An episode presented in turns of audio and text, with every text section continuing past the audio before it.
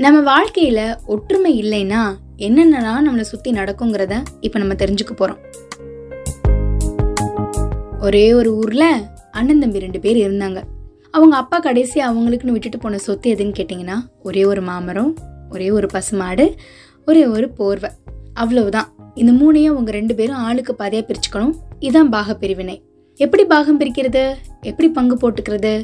எல்லாத்தையும் சரி பாதையை வெட்டி ஆளுக்கு பாதையாக எடுத்துக்க முடியும்? முடியாதுல்ல? அண்ணன்காரன் சரியான மக்கு. என்ன சொன்னாலும் தலையாட்டிக்கிட்டு போகிறவனா தம்பிக்காரன் கொஞ்சம் புத்திசாலி. இருந்தாலும் அந்த புத்திசாலித்தனத்தை தப்பாக உபயோகப்படுத்தக்கூடியவனா இருக்கான். அந்த தம்பிக்காரன் அண்ணன் கிட்ட சொன்னா அண்ணாச்சி நம்ம அப்பா நமக்காக விட்டுட்டு போன சொத்தை நம்ம ரெண்டு பேருமே ஒற்றுமையாக இருந்து பிரிச்சுக்கலாம். இதுக்காக ஊரை கூட்டி பஞ்சாயத்து வைக்க வேண்டிய அவசியம் இல்லை. அப்படின்னா சரி தம்பி அப்படின்னா நீயே அதை பங்கு போடு அப்படின்னாரு அண்ணன். தம்பிக்காரன் யோசனை பண்ணான் அப்புறம் சொன்னா அண்ணாச்சி நீங்கள் வயசில் மூத்தவர். அதனால அந்த மூணு விஷயத்திலேயே உங்களுக்கு தான் முன்னுரிமை கொடுக்கணும். அதான் நியாயம். முதல்ல அந்த மாமரத்தை எடுத்துக்குவோம். அதில் அடிப்பகம் தான் வலுவானது. அதனால அந்த மரத்தில் பாதிக்கு கீழே உள்ளதெல்லாம் அதாவது வேர் உள்பட அடிப்பகம் பூரா உங்களுக்கு. மேல் பாகம் வெறும் கிளையும் விலையுமா இருக்கிறது அது எனக்கு இருக்கட்டும். அடுத்தபடியாக இருக்கிறது பசுமாடு என்சா உடம்புக்கு தலை தான் பிரதானம். அதனால அந்த மாட்டில் தலைப்பக்கம் உங்களுக்கு பின்பக்கம் எனக்கு இருந்துட்டு போகட்டும். அடுத்ததான் அந்த போர்வை. அதை பகல் பூரா நீங்கள் வச்சுக்கோங்க. ராத்திரி என்கிட்ட கொடுங்க அப்படின்னா தம்பிக்காரன். விவரம் புரியாத அண்ணன் சரின்னு ஒத்துக்கிட்டாரு. அப்புறம் என்னாச்சு தெரியுமா?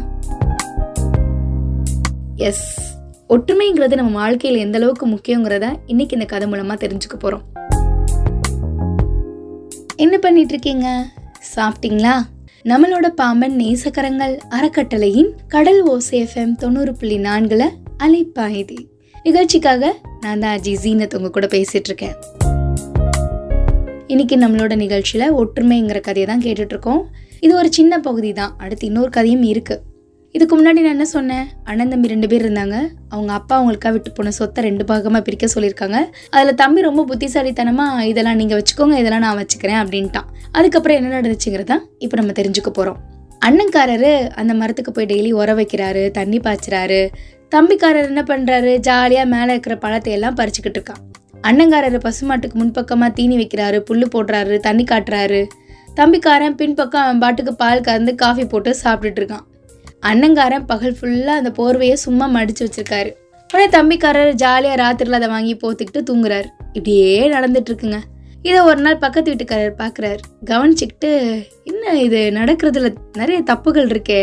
நியாயமே இல்லையே அப்படிங்கிறத புரிஞ்சுட்டு உடனே அந்த அண்ணங்காரரை வந்து ரகசியமும் ஒரு நாள் தன்னோட வீட்டுக்கு கூட்டிகிட்டு போய் வச்சு சில போதனைகள் எல்லாத்தையும் பண்ணுறாரு இனிமே இப்படி நடந்துக்கன்னு யோசனையும் சொல்லி அவனும் சரின்னு சொல்லி தலையாட்டி விட்டு போகிறார் அதுக்கப்புறம் என்ன நடந்திருக்கோம்? தம்பிக்காரன் அடுக்கடுக்கா பால் கறக்கிறதா இருக்கட்டும் மரத்துலேருந்து பழத்தை பறித்து சாப்பிட்றதா இருக்கட்டும் போர்வை நைட்டுக்கு விவரமாக போத்திட்டு இருக்கிறதா இருக்கட்டும் இதெல்லாம் பண்ணிட்டு இருந்ததும் பக்கத்து வீட்டுக்காரருக்கு என்னமோ தப்பா படுது பாவம் இந்த அண்ணன். என்ன இப்படி பண்ணுறான் இப்படி நடந்துக்கிறானே. இவனோட புத்திசாலித்தனத்தை இப்படி தப்பாக பயன்படுத்திக்கிறானேன்னு அவருக்கு கோவம். கூட்டி போய் இந்த மாதிரி விஷயங்கள்லாம் பண்ணுறாரு அதுலேருந்து அண்ணங்காரர் என்ன பண்ண ஆரம்பித்தாரு அப்படிங்கிறது தான் இப்போ நம்ம தெரிஞ்சுக்க போகிறோம் அண்ணங்காரரு மரத்துக்கு உர வைக்கிறது தண்ணி பாய்ச்சுறது இது எல்லாத்தையும் நிப்பாட்டினாரு. மரமும் காய்க்கல தம்பி முழிக்க ஆரம்பிச்சிட்டான். என்ன அண்ணன் இப்படி பண்ண ஆரம்பிச்சிட்டாரு? அப்படின்னு. அடுத்து ஒரு கோடாரி எடுத்து அடிமரத்தை வெட்ட ஆரம்பிச்சாரு அண்ணன். தம்பி பதறி போய் என்னனே இப்படி பண்றீங்களே? அப்படின்னா அதுக்கு அவர் சொன்னாரா என் பங்களை நான் என்ன வேணாலும் செய்வேன். உன் பாகத்தையா நான் வெட்டுறேன் அப்படின்னாரா அண்ணன். அடுத்து மாட்டுக்கு தீனி வைக்கிறதையும் தண்ணி வைக்கிறதையும் நிப்பாட்டினாராம் அண்ணன். உடனே தம்பிக்காரருக்கு பால் கறந்து காஃபி போட முடியல. தவிச்சு போயிட்டாரு. அந்த போர்வையை பகல் ஃபூரா அண்ணன்கார வச்சிருந்து நைட்டு நேரம் வர்றதுக்குள்ள அதை தண்ணியில நினைச்சு தம்பிக்கிட்ட கொடுத்துருக்காரு. இதனால அவரால் போத்திக்க முடியல நைட்டு ஃபுல்லா குளிர ஆரம்பிச்சிருக்கு. அதுக்கப்புறம் அண்ணன் கிட்ட சமரசம் பண்ணிக்கிட்டு நியாயமா நடக்க ஆரம்பிச்சிட்டாரா அந்த தம்பி. இதுல இருந்து நம்மளுக்கு என்ன ஒரு படிப்பினை கிடைச்சிருக்கு அப்படின்னு பார்த்தீங்கன்னா ஒற்றுமையா வாழ்றதுலையும் ஒரு ஒழுங்குமுறை வேணுங்கிறது இதுல இருந்து நம்மளுக்கு புரியுது இல்லையா? ஒற்றுமையா வாழ்றேங்கிற பேர்ல ஒரு விஷயம் பண்ணாரு பாருங்க தம்பி. இந்த மாதிரி தான் ரெண்டு பேர் பேசிக்கிட்டாங்கன்னா அதில் ஒருத்தர் சொன்னாரா அவருடைய எதிர்த்த வீட்டுக்காரர்கிட்ட வந்து அவர் ரொம்ப பிரியமாக நடந்துக்கிட்டாராம். அவர் வந்து அவர் கூட பிறந்த தம்பியாகவே நினச்சி பழகியிருக்காரு. தம்பினே கூப்பிடுவார். அதுதான் தப்பாக போச்சு அப்படின்னு சொல்லி ரொம்ப ஃபீல் பண்ண ஆரம்பிச்சிட்டாரு. ஏன் ஏன் என்னாச்சு? அப்படின்னு ஒருத்தர் கேட்கும்போது அவர் சொன்னாரா? அவனும் அதை நெஜம்னு நினச்சிக்கிட்டு இப்போ என் வீட்லேயும் என் மரத்துலையும் பாதி பங்கு கேட்டுட்ருக்கான் சார். அதான் ரொம்ப வேதனையாக இருக்குது அப்படின்னு சொல்லி ஃபீல் பண்ணிட்டு இருந்திருக்காரு. ஸோ இப்படியும் நம்மளோட லைஃப்பில் யதார்த்தமாக நடந்துட்டு இருக்கோம். என்னப்பா தம்பின்னு சொல்லி கேட்டோம்னா தம்பியா? என்ன தம்பி? அப்படின்னு சொல்லிட்டு பேசுகிறவங்க நிறைய பேர் இருக்காங்க. இருக்காங்கல்ல? நீ எப்படி நீ தம்பின்னு கூப்பிடலாம்? நீ எப்படி நீ அண்ணன் கூப்பிடலாம் அப்படின்னு சொல்லிட்டு. நம்மளுக்கு இந்த போஸ்ட் பாக்ஸ் அப்படிங்கிறது வந்து எவ்வளோ சூப்பரான விஷயமா இருக்கு என்ன? இப்போ இல்லை. இப்போ தான் மொபைல் தான் வளர்ச்சி கண்டுருச்சு. நான் சொல்கிறது நாமெல்லாம் சின்ன பிள்ளையா இருக்கும்போது பெரியவங்களுடைய வளர்ச்சி இருக்கும்போது அஞ்சல் துறையில் ஒரு வளர்ச்சி இருக்கும்போது அப்போ வந்து என்ன ஆச்சுன்னா இந்த போஸ்ட் பாக்ஸ் வந்து ஒரு சூப்பரான விஷயம் அப்படி. லெட்டர்ஸ்லாம் வந்துச்சுன்னா பெரியவங்க பார்த்து சில பேர் கிராமத்தில் இருக்கிறவங்க பெரியவங்களாம் பார்த்து பயப்படுவாங்க. ஐயோ கடுதாசி வந்திருக்கே என்னென்னு தெரியலையே அப்படின்ட்டு. இந்த கடிதம் அனுப்புகிற முறை அப்படிங்கிறது ரொம்ப ஒரு சூப்பரான விஷயம். அதே மாதிரி கொஞ்சம் கொஞ்சமாக வளர்ச்சி அடைஞ்சு இப்போ கொரியர்ஸ் அப்படிங்கிறது நிறையா இருக்குது ஸோ அந்த காலத்தில் மனிதர்களையே வந்து என்ன பண்ணியிருக்காங்கன்னா கொரியரில் அனுப்பியிருக்காங்க. ஆச்சரியமாக இருக்குல்ல? அது சம்மந்தமான விஷயங்கள் தான் இன்றைக்கி நம்மளோட நிகழ்ச்சியில் இப்போ அலைப்பாதி நிகழ்ச்சியில் நான் பேச போகிறேன் கேட்டுட்டு இருக்கீங்க பாமன் நேசக்கரங்கள் அறக்கட்டளையின் கடலோ சேஃபம் தொண்ணூறு புள்ளி நான்குல அலைப்பாயுதே. அதாவது அமெரிக்காவில் ஆயிரத்தி தொள்ளாயிரத்தி பதிமூணு இந்த வருஷத்தில் தபால் சேவை வந்து ஆரம்பிச்சிருக்காங்க.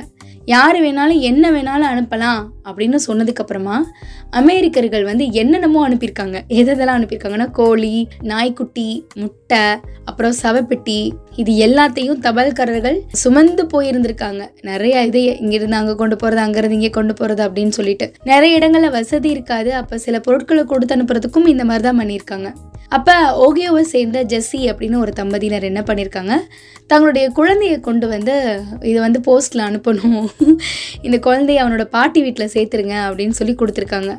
தபால் ஊழியர்கள் கொஞ்சம் அதிர்ச்சியில் அதிர்ந்து போனாலும் சரி அப்படின்னு பத்து பவுண்ட் எடை இருக்க அந்த குழந்தைய வாங்கி அதோட சட்டையில் தபால் முத்திரையை குத்திருக்காங்க. பதினஞ்சு சென்ட் இடம் இருக்கக்கூடிய குழந்தைய அனுப்பணும்னா அதுக்கான செலவு ஐம்பது டாலர். இன்சூரன்ஸ் தொகை குழந்தைய கொண்டு போய் பாட்டி கையில் கொடுத்தாங்களா? இல்லை பாட்டி வீட்டில் லெட்டர் பாக்ஸில் போட்டாங்களா அப்படிங்கிறது மாதிரியான தகவல் எதுவுமே இல்லை. பட் கொண்டு போய் சேர்ப்பாங்க அப்படிங்கிறதுக்கு நிறைய விஷயங்கள் இருக்குது அந்த காலத்தில் நிறைய பேர் என்ன பண்ணியிருக்காங்கன்னா இந்த மாதிரி குழந்தைங்களை கொண்டு போய் தபால் அனுப்பிச்சிருக்காங்க. ஆச்சரியமாக இருக்குல்ல? அதுக்கப்புறமா எழுநூத்தி இருபது மைல் தொலைவுக்கு அப்பால் உள்ள ஒரு உறவினர் வீட்டுக்கு ஆறு வயசு பெண் குழந்தை ஒன்று அனுப்பப்பட்டதாகவும் ஒரு தகவல் இருக்குங்க.